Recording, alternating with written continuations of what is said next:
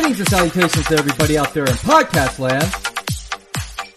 This is the Judo Chop Suey podcast, and I'm your host, Judo Dave Roman. Hope you all had a very good weekend this weekend. I sure did. I went to Typhoon Lagoon with my family, and I had a had a really good time. I had to stay out of the water most of the day because I still have a healing tattoo on my torso, and I just simply did not want to get it wet. I, I now I I've been to Typhoon Lagoon many times in the past with my own sons, and so I've seen all there is to be seen at Typhoon Lagoon. So staying out of the water for the most part was not a big deal to me. I got to enjoy walking around the park and seeing my kids enjoy the park once again. I mean, my sons are older, but my my my stepdaughters went there for the very first time, and it was nice seeing them enjoy the park and and what all what Disney has to offer. It was it was a good time. I was disappointed to see and find out that the main attraction at Typhoon Lagoon, at least one of the main ones in my opinion, uh, uh one of those must see things to do, was Shark Reef was closed. I, I, was shocked to see that, and I guess it's closed for good. Now, for those of you who've never, who've never been, which I would guess that's most of you listening, Shark Reef was an attraction at Typhoon Lagoon where you could go snorkeling in a large saltwater tank that had stingrays and and nurse sharks and, and other types of shark species and tropical fish and such. It was it was really a lot of fun to do and, and, and quite an experience, but for whatever reason, I guess Disney is thought it was too much money to run, which I find odd considering they've probably made a billion dollars off of Star Wars merchandise and movie making and such. And so I, I don't know why they closed that attraction. They they ended up building a new slide that allows for families of four to get together and go down this long slide. That was a lot of fun, but but man, Shark Reef was awesome, and it, I was very disappointed to see it go. At least they got the wave pool, which is one of the other main attractions at that particular park. The wave pool is awesome. It allows for you to do some real surfing before the park opens, and then some body surfing you know what when they do put their uh, six foot wave on display, which is it, it's it's pretty cool sight to see. Very powerful, but you can get very hurt in that wave pool. So anyway, it was a good weekend. I had a lot of fun, and uh, I'll be sure to be out there again sometime during the summer.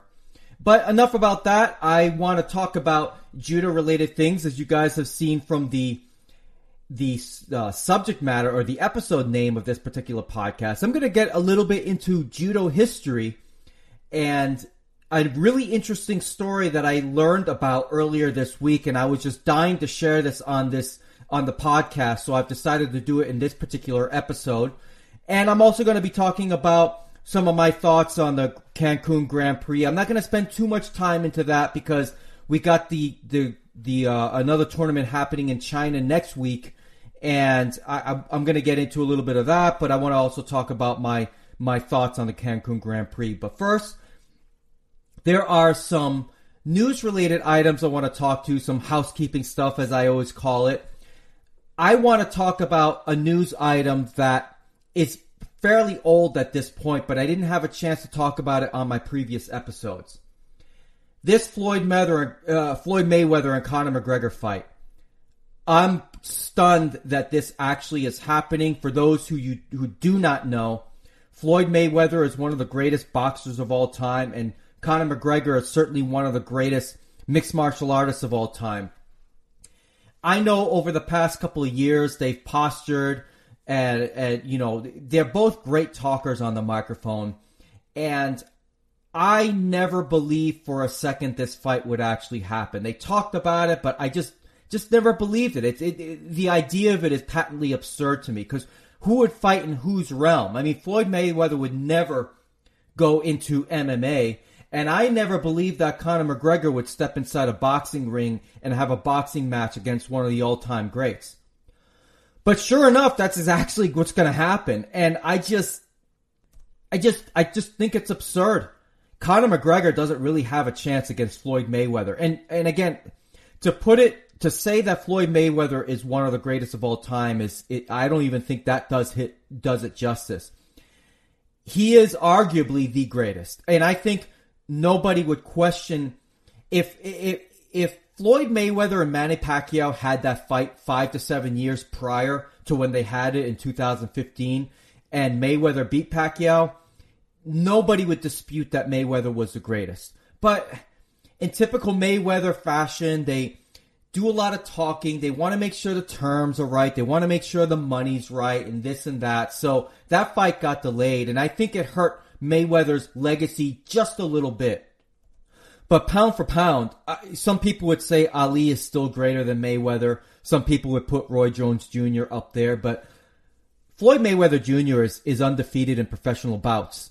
And he currently does not have a boxing title at the moment because I, I it's it's my understanding. I don't follow boxing news all that closely, but he had multiple titles in multiple divisions, and that was against uh, the boxing commission's rules. So he just decided, the heck with it, I'm going to vacate all the titles. So if McGregor were to win, he would not become a a champion, a WBC or WBA uh, boxing champion in that particular division. They're going to be fighting at 154 pounds.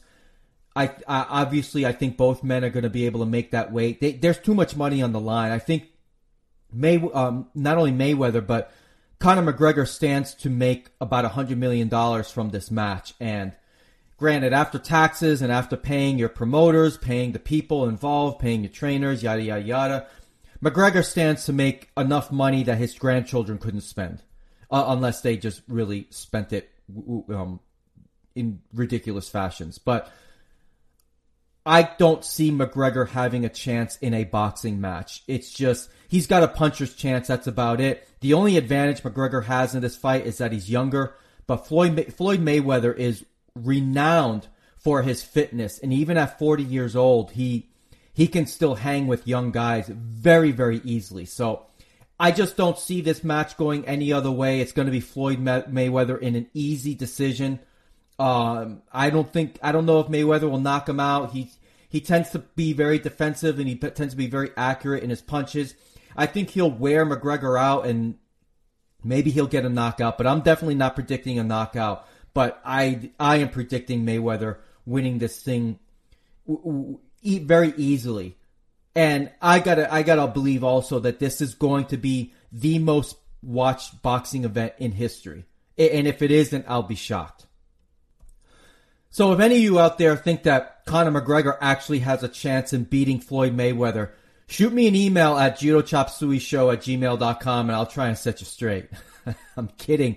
I'm kidding. You're more than welcome to share your opinion. Uh, I'd be curious to hear from anybody who actually thinks May, uh, McGregor has a shot in this fight. Now, on to some judo related news.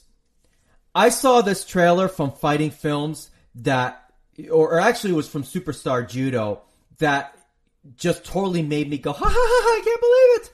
Um, Superstar Judo puts out this trailer and they didn't show the, the, the face of the person that they're featuring. They, they've got a video series coming out in July. All they showed was a couple of gold medals and all, all you see is, is this judoka doing, doing some entries and you catch a glimpse of the blonde hair. And I was just I was just thrilled. Right when I was about to cancel my membership to Superstar Judo, they sucked me right in. Kayla Harrison is doing a video series on Superstar Judo. So, guys, I gotta hand it to Fighting Films. They've hooked me in once again for another month or two. Cause they, they keep putting out great stuff and I keep saying to myself, alright, this is gonna be the month. I've seen enough. I've taken enough notes. I'm gonna take what I've learned and just cancel the membership. I, I mean, I'm I'm a cheapo. I, I don't like spending money, so it's like fifteen bucks a month. So I've been paying that, and and it, it's a fair deal. And it, eh, they put out a lot of good videos, but none of the videos that they put out are anywhere near as detailed as the videos that my friends Nick and Cy Collier of the Nick and Cy Show on YouTube put out. For those who do not know, Nick and Cy have been one of my favorite YouTube channels over the past several years. They've been making judo videos, Brazilian jiu-jitsu videos, self-defense videos, and stunt videos for many, many years. And they also compete in Brazilian jiu-jitsu and they are sponsored by 8711 Action Design, which is one of the production companies that brought you to John Wick movies. Nick and Sai have recently put out an instructional video called uh, Everything About Arm Spins. And for you judo folks out there, the arm spin is Yoko Wakare in case you didn't know. And as I said before in my last podcast, the de- the level of detail in this particular instructional is outstanding.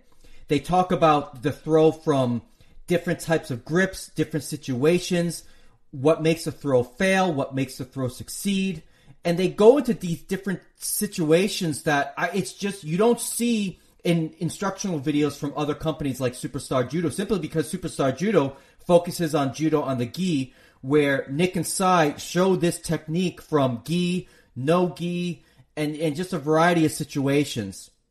Not only do I endorse this video, but Dr. Roddy Ferguson also endorses this video, and he says Monty Collier's arm spin videos is just the way that I like my video series. Real, raw, informative, and down to earth. If you want some quality information and desire, go to learn some spine crippling throws that will render your opponent helpless, then this is the video series for you.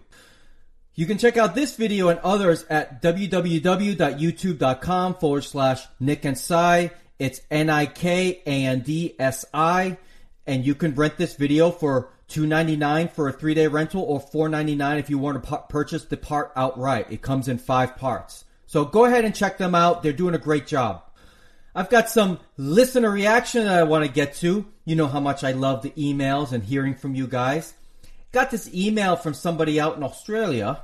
Um, I won't say his name because he didn't say it was okay for me. So I'll just I'll just go, "Hey mate, anonymous emailer, here from Australia. I'm here in Queensland doing a night shift driving a Caterpillar D11 Dozer pushing coal, listening to episode 25. Just shooting you an email to let you know to keep up the great work. And your Morgan Freeman is almost spot on. Hey, hey you hear that, Jonah? My Morgan Freeman was spot on. So for all of you people who don't think I have a very good Morgan Freeman, you can take that and stick that in your pipe and smoke it for all I care. Cause I know I have a great Morgan Freeman impersonation. Just to be clear, I hope you guys know I'm just kidding around. I mean, I think my Morgan Freeman's great, but I'm not, I'm not angry at you guys. Don't get me wrong. I also received a nice message from somebody on Instagram, which, by the way, shooting me an a message on Instagram is the absolute worst way to shoot me a message because it goes into this queue and there's oftentimes I don't get to see it for days and days and days because I, it's just a setting that I have because I don't like getting spam. But maybe I'll, I'll change that. The best way to reach out to me is on email, which is judochopsuey show at gmail.com. Or you can tweet at me, which is, which my Twitter handle is at La Vida Judoka. And with Instagram, it's also at La Vida Judoka if you want to follow me. But I got a, a, really nice uh, message from a female listener. I really appreciate you listening. I won't um, say the message because I don't have my phone on me because I like putting my phone away when I do this podcast. But rest assured, it was a very nice message. I received it, and I thank you very much for being a listener and for reaching out to me. Now, I'd like to get into the subject, the, the meat of this particular episode want to talk a little bit about judo history. And I want to talk about the first world champion of judo in American history. Now, before any of you go starts telling me, oh, I know who you're talking about. You're talking about Dr. AnnMaria De Mars. Wrong. I am not talking about Dr. DeMars. I'm talking about somebody else.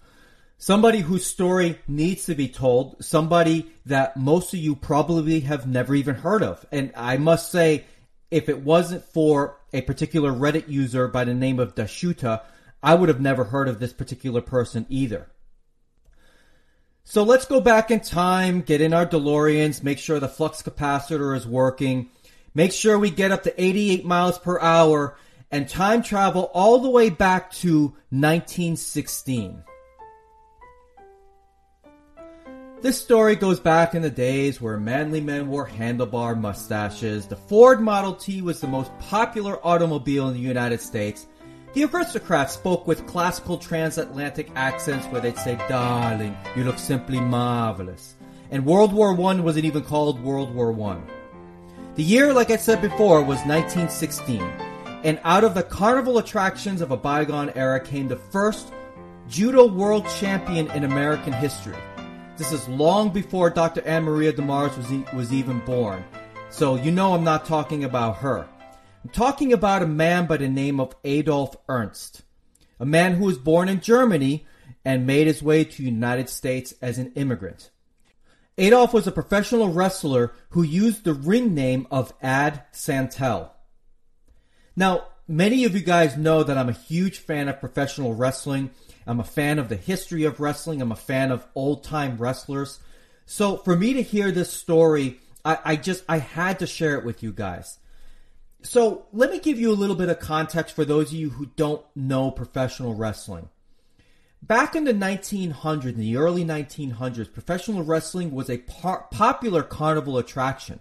You'd have these carnivals travel from location to location, and they were all these sideshows like like the bearded lady and the world's tallest man and, and such. Now, speaking of which, I used to live in Gibsonton, Florida, and I currently still live near Gibsonton, Florida, and I lived there for over 10 years. And Gibsonton is known for being home to many carnival sideshow folks. Basically, if you've ever heard the term carnies, that's what, that's what I'm going to call them from here on out, the carnies.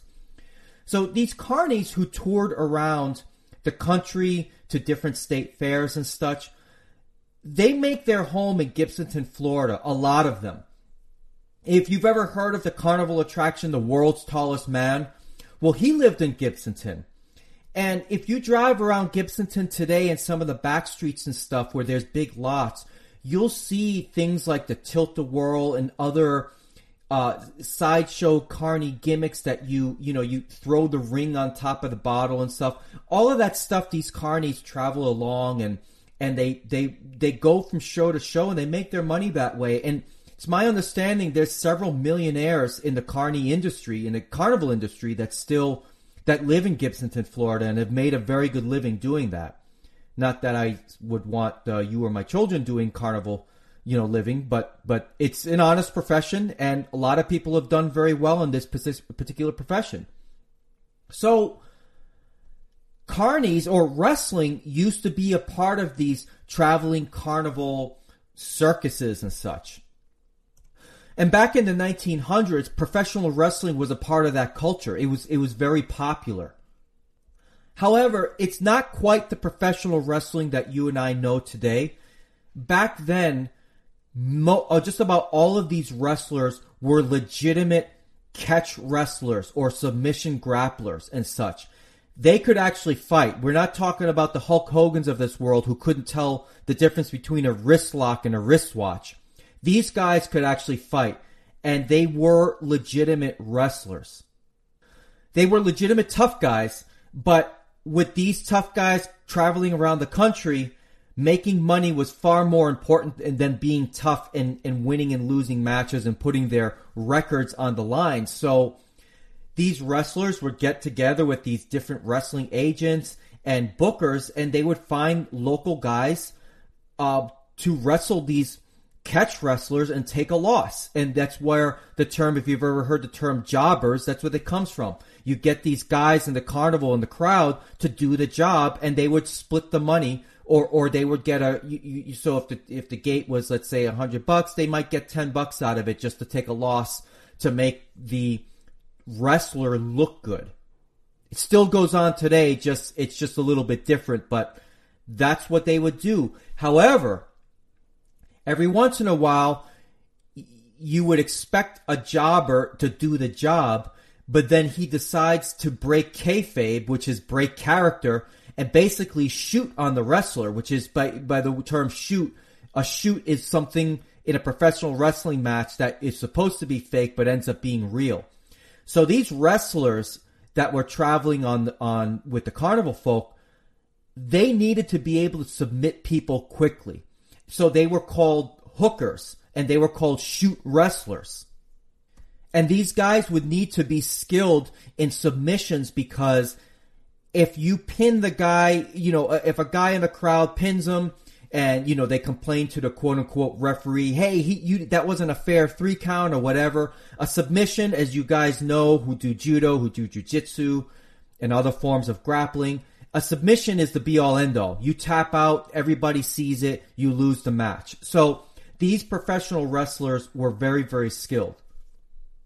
So going back to Ad Santel, Santel was a wrestling champion who was well known during his time. And during the early 1900s, the Kodokan was spreading judo to different areas of the world by various students of Jigoro Kano. One student in particular made his way up to the Seattle, Washington area, and his name was Tokugoro Ito. Now, Mr. Ito regularly trained at the Seattle Dojo, which is still there today and run by, as far as I know, a Mr. Kenji Yamada, who is who is a Kodokan eighth dan. If you guys don't know, and you you people up in Seattle are lucky, it is the oldest judo judo dojo in the United States, and it's a dojo that Mr. Kano, Jigoro Kano, has visited at one time, perhaps more than one time. I don't know, but I know he's been there at least once. So going back to Mr. Ito, Mr. Ito was a paid instructor at the Seattle dojo, but in order to supplement his income, because he wasn't making a whole lot of money being a teacher, he would supplement his income by doing the professional wrestling circuit at different carnival attractions. So as the story goes, it would seem that Mr. Ito traveled and wrestled for 10 years or so and eventually made his way back to San Francisco where he met Ad Santel who happened to be in that area. Mr. Ito had gained a reputation for his wrestling ability in the ring and since he was Japanese, part of his gimmick was that he was the world judo champion. Now, as we all know, the World Judo Championships didn't even take place until the 1950s. But he was touting his ability as a judoka and winning matches as uh, with judo techniques, claiming that he was the World Judo Champion. So, you know, back then, it's professional wrestling. You could, you win a couple of matches in a row and, you know, you can make the claim, hey, you're the World Judo Champion. So you got Ad Santel and you got Ito looking to book a match together. And they eventually had that match, and it was about, I believe it took place in San Francisco. And it was reported that Santel slammed Ito so hard on the canvas that he was declared a winner by T- TKO. And thus, Ad Santel became the world judo champion, the first world judo champion in American history. And this was a title that Ad Santel claimed for many years while he was making his own tours around the world and such. Now, the Kodokan caught wind of this and they were not pleased with Ito losing and having some American claiming that he's the world judo champion.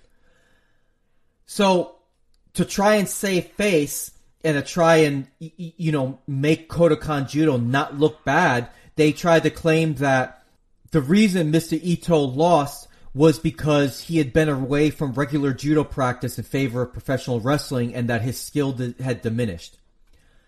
Now, the story goes that Ito and Santel fought one more time in a rematch where Ito choked out Santel.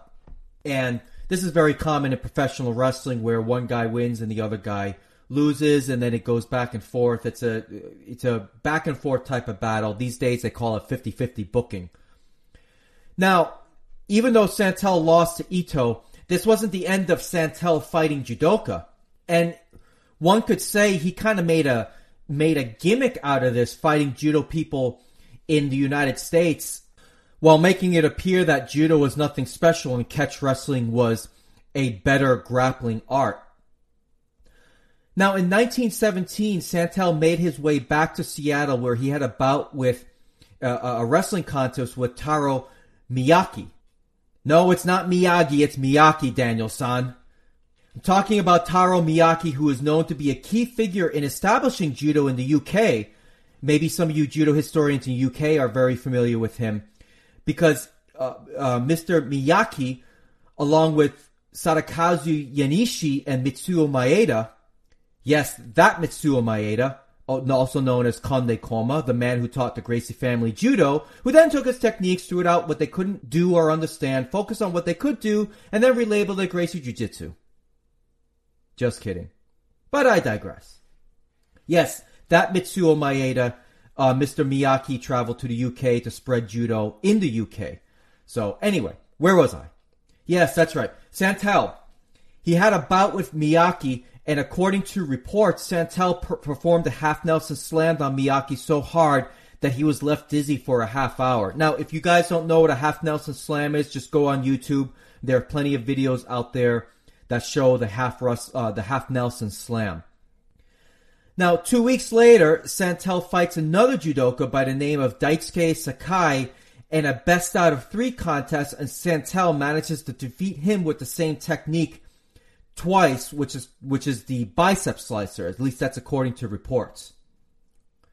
So the story goes that a Japanese businessman invited Ad Santel and wrestling promoter and wrestler Henry Weber to Japan to presumably put on a show at different venues in Japan. Now, upon their arrival in 1921, Ad Santel issued a public challenge to the Kodokan. The Kodokan did not like this and did not want their students engaging in professional wrestling contests but four of the students from the Kodokan accepted Santel's challenge, and allegedly, as the story goes, they were all barred from the Kodokan for their decision.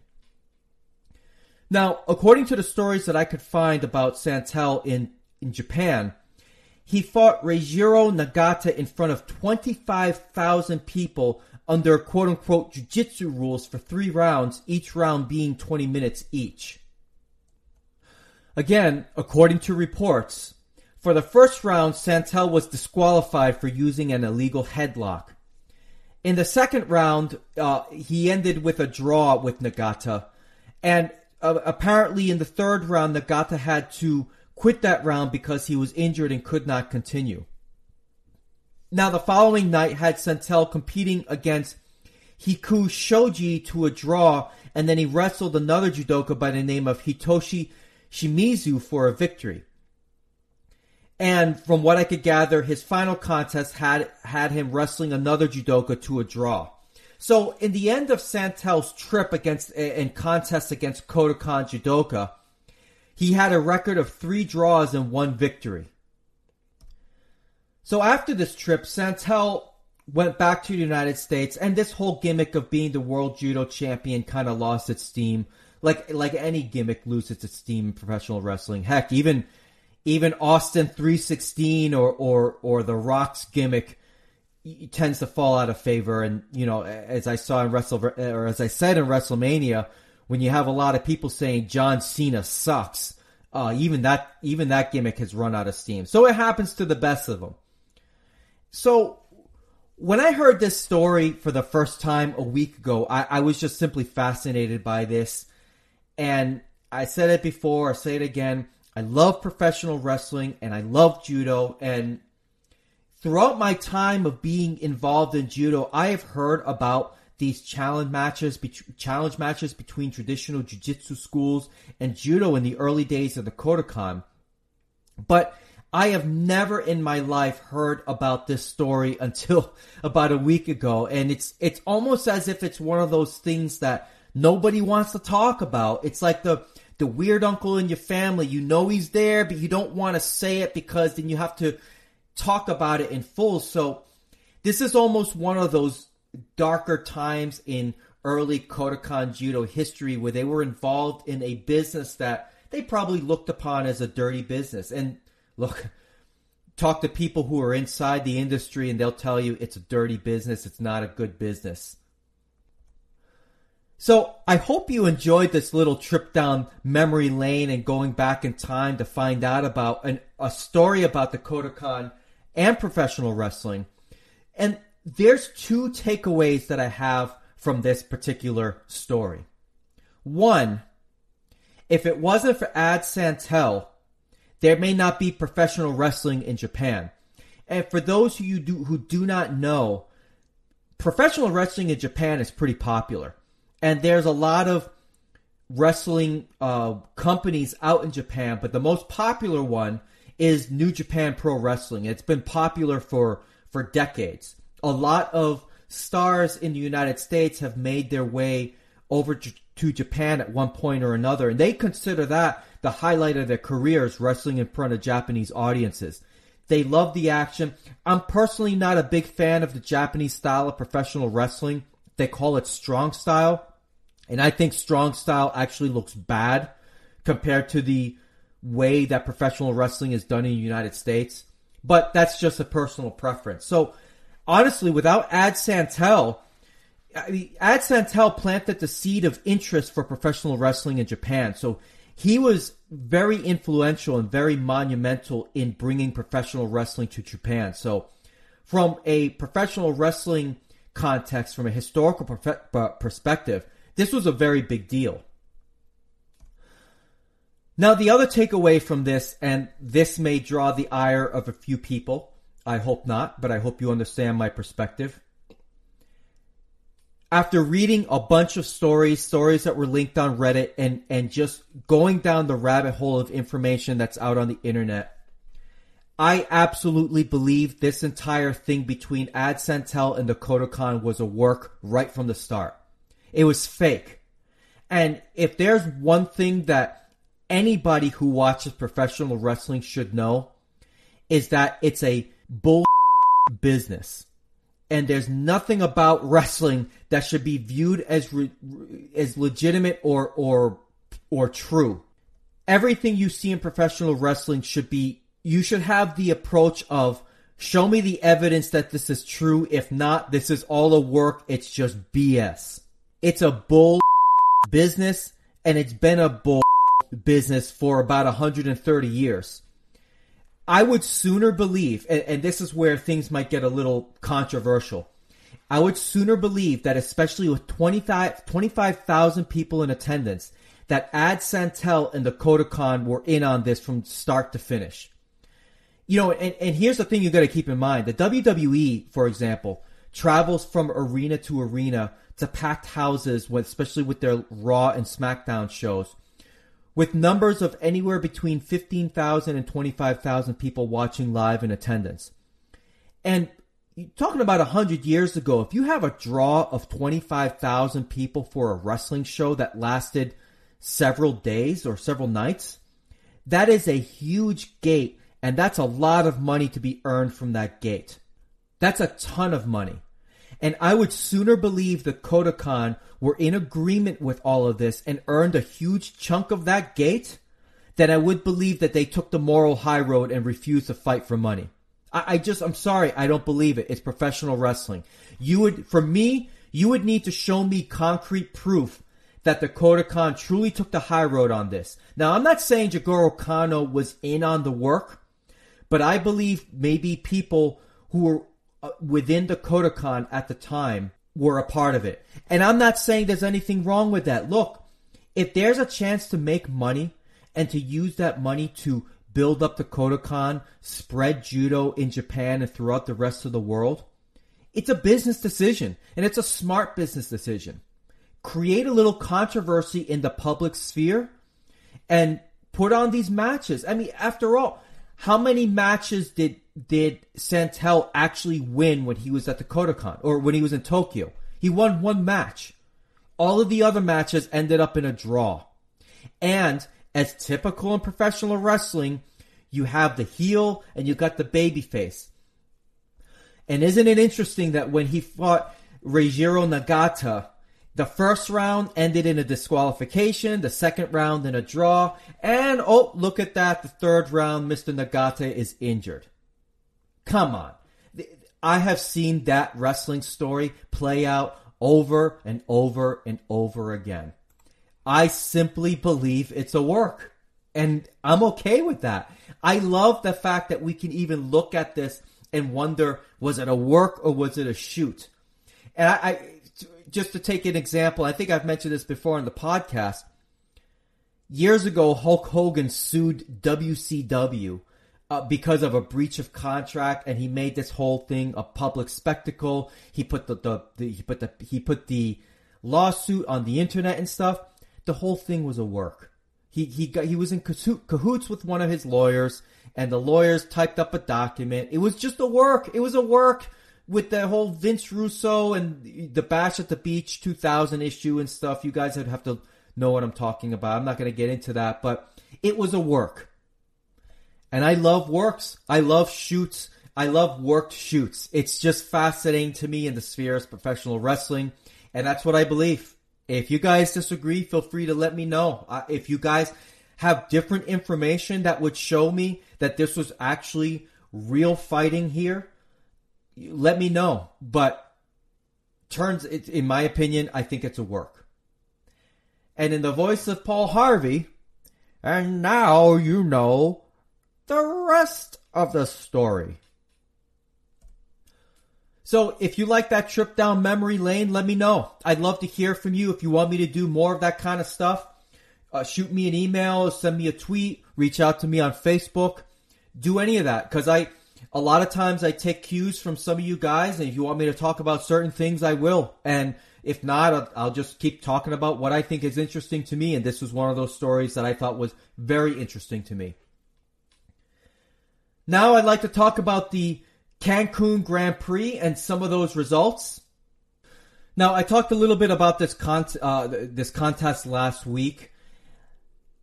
There were a lot of countries that did not make it out here. In particular, and I said this last week, France, Japan did not make it out there. France did not make it out there.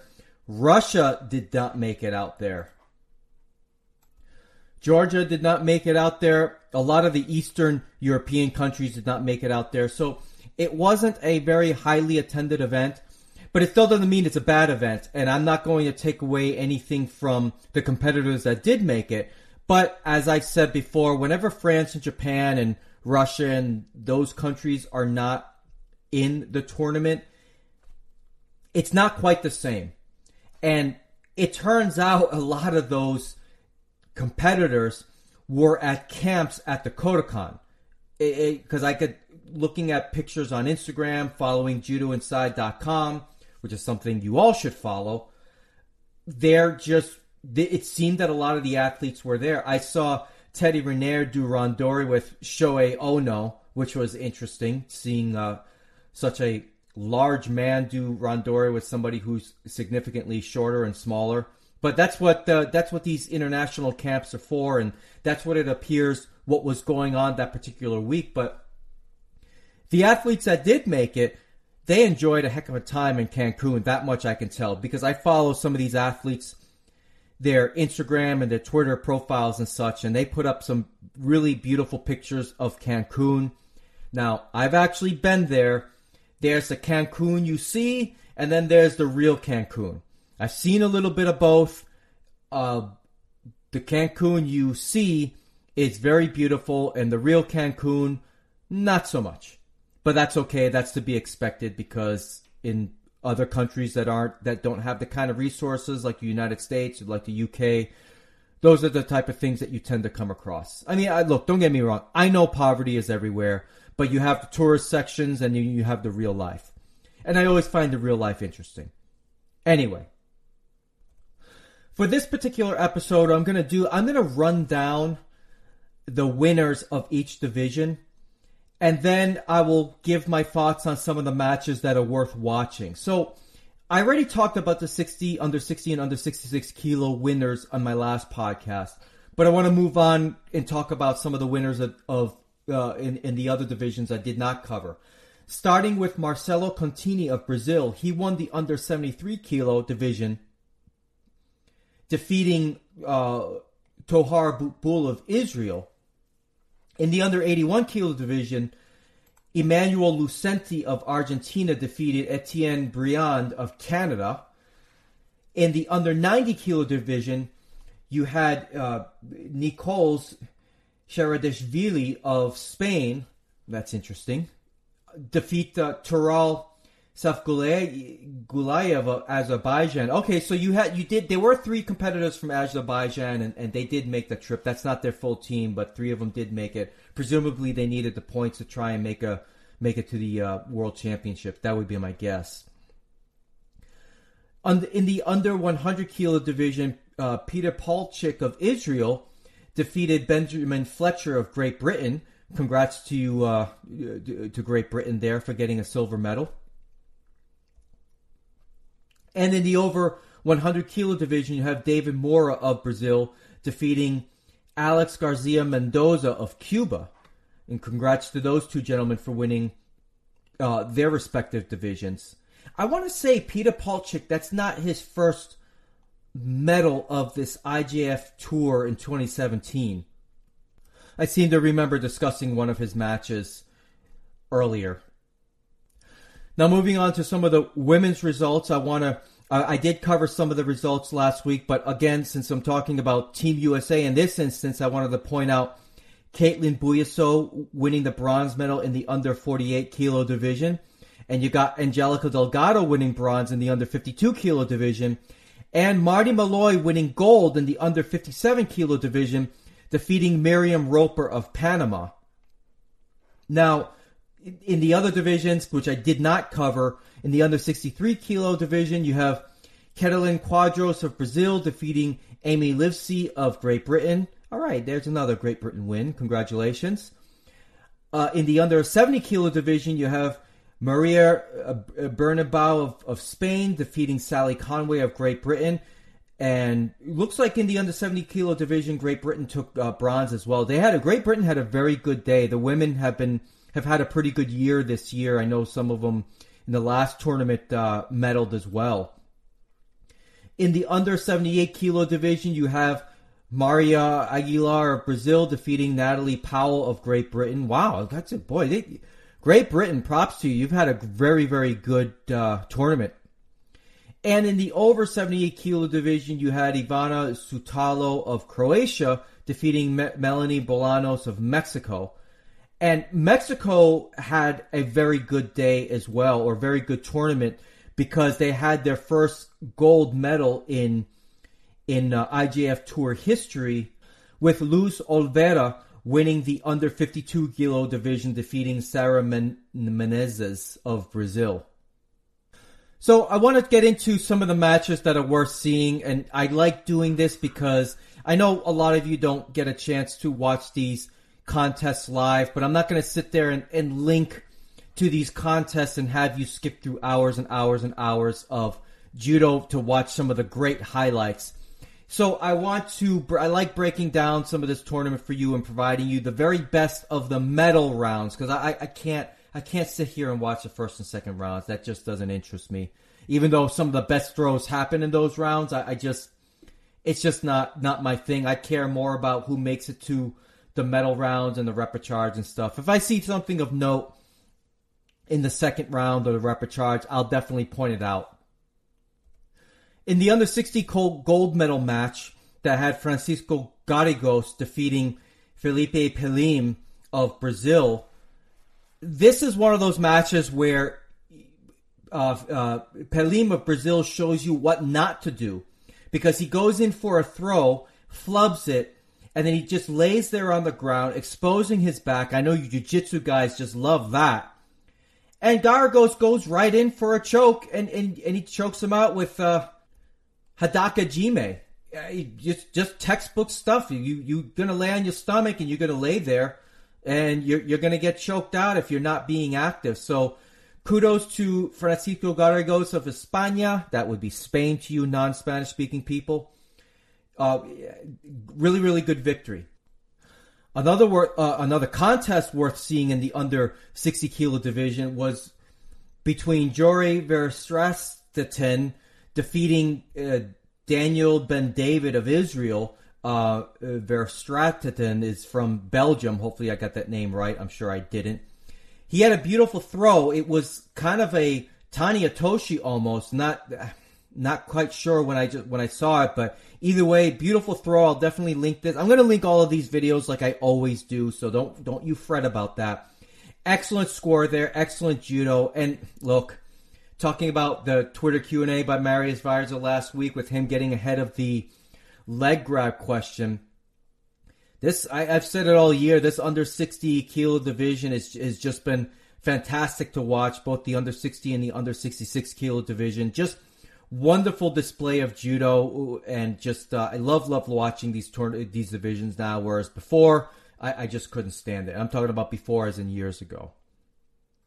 In another bronze medal match you had in the under 60 kilo division, you had Adonis Diaz of the United States losing to Ashley McKenzie of Great Britain.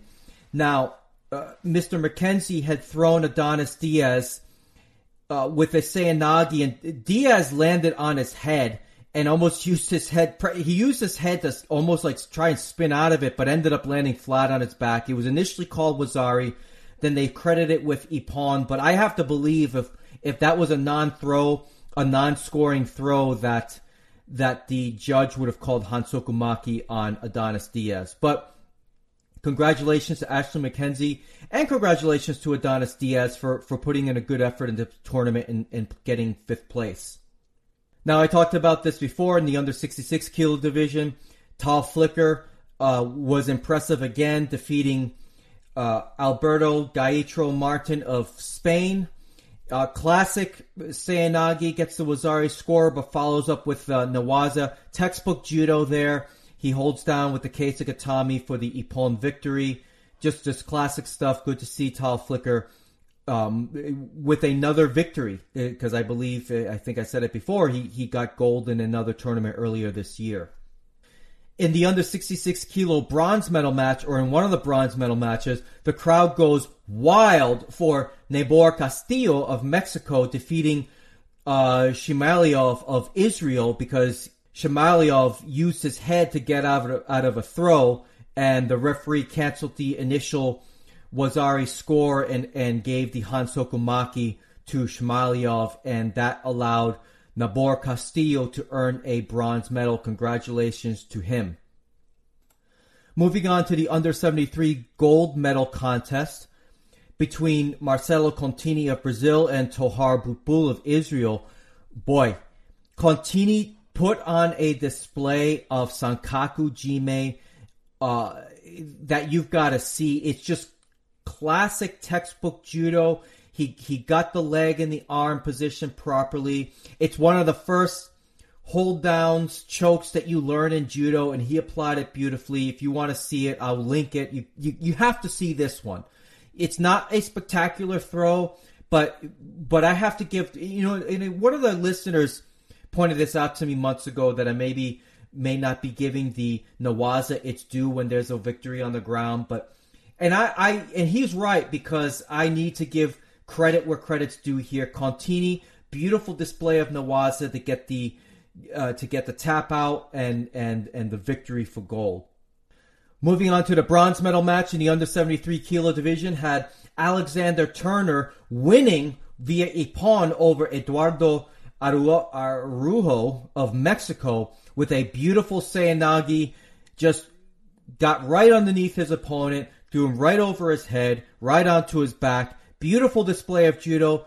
Congratulations, Alexander. You, you, um, very proud of you. Very proud of Team USA in this particular event. Well, I'm proud of Team USA in every event. Does not this particular event, but you got what I'm saying. Come on. Moving on to the under 81 kilo division, Attila Ungvari had another impressive uh, day in Cancun where he won with another. Well, he didn't win with another. There was another Sankaku Jime turnover uh, that that led to the tap out to the to the mate and and he won uh, over Sergdan Mralovic of Montenegro. I'm sure I got his last name wrong. I apologize to you if you hear this. Moving on to the under 90 kilo division, which had uh, Nikol Sheradashvili of Spain defeating Tural Silgayev of Azerbaijan with a pretty impressive hold down. Hard to say if it was Yoko Shihogatame. Hard to say if it was uh, Tate Shihogatame. It was just, yeah, it was Yoko Shihogatame. He just kind of held on for dear life, eh, kind of at an angle, not your typical Yoko Shihogatame, but.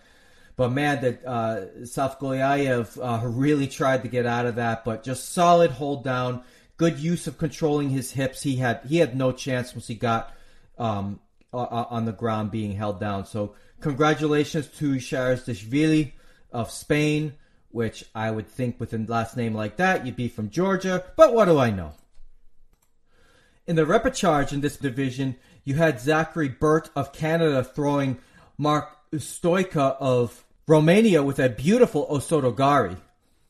That's one of those repechage matches for you that I figured I'd throw in there because I liked it. Now, on to the under 100 kilo division. You had Andy Granda of Cuba defeating Luciano Correa of Brazil with a beautiful Deashi Harai. This is one I just I love Deashi Harai. I love seeing it in, in contests. I tell the students all the time it's such a it's such a necessary throw to do or to use all the time because you never know when you're going to catch somebody with it. And in Uh, Granda's case, he, he just a beautiful technique for the victory. Uh, he got a bronze medal out of this. Congratulations to him. And in the over 100 kilo division, I said that David Mora had uh, won this contest, but he was a winner by Shido. And there were only eight competitors in this division. And there's not one match in this particular division that's even worth watching. So I am not going to link anything from this division. Now, moving on to the women's side in the under 48 kilo division, you have to watch Caitlin's match. Katelyn Bouyssou of the United States defeating Kimberley Renicks of Great Britain. Uh, she won via Osaekomi. Uh, you know what? Doesn't matter. She's an American. I'm an American. I'm going to support Team USA. Go watch this match. You also have to match, uh, watch the match between uh, Gabriela Ch- uh, Chibana, who won the gold medal in this particular division, uh, defeating Edna Carrillo of Mexico. She won with a great counter in golden score. It, it was a very quick and decisive victory. Uh, got the Wazari. It just uh, it almost looked like uh, Sasae Tsurikomi Ashi, almost kind of more of a sacrifice type technique, but she got the victory, and congratulations to her.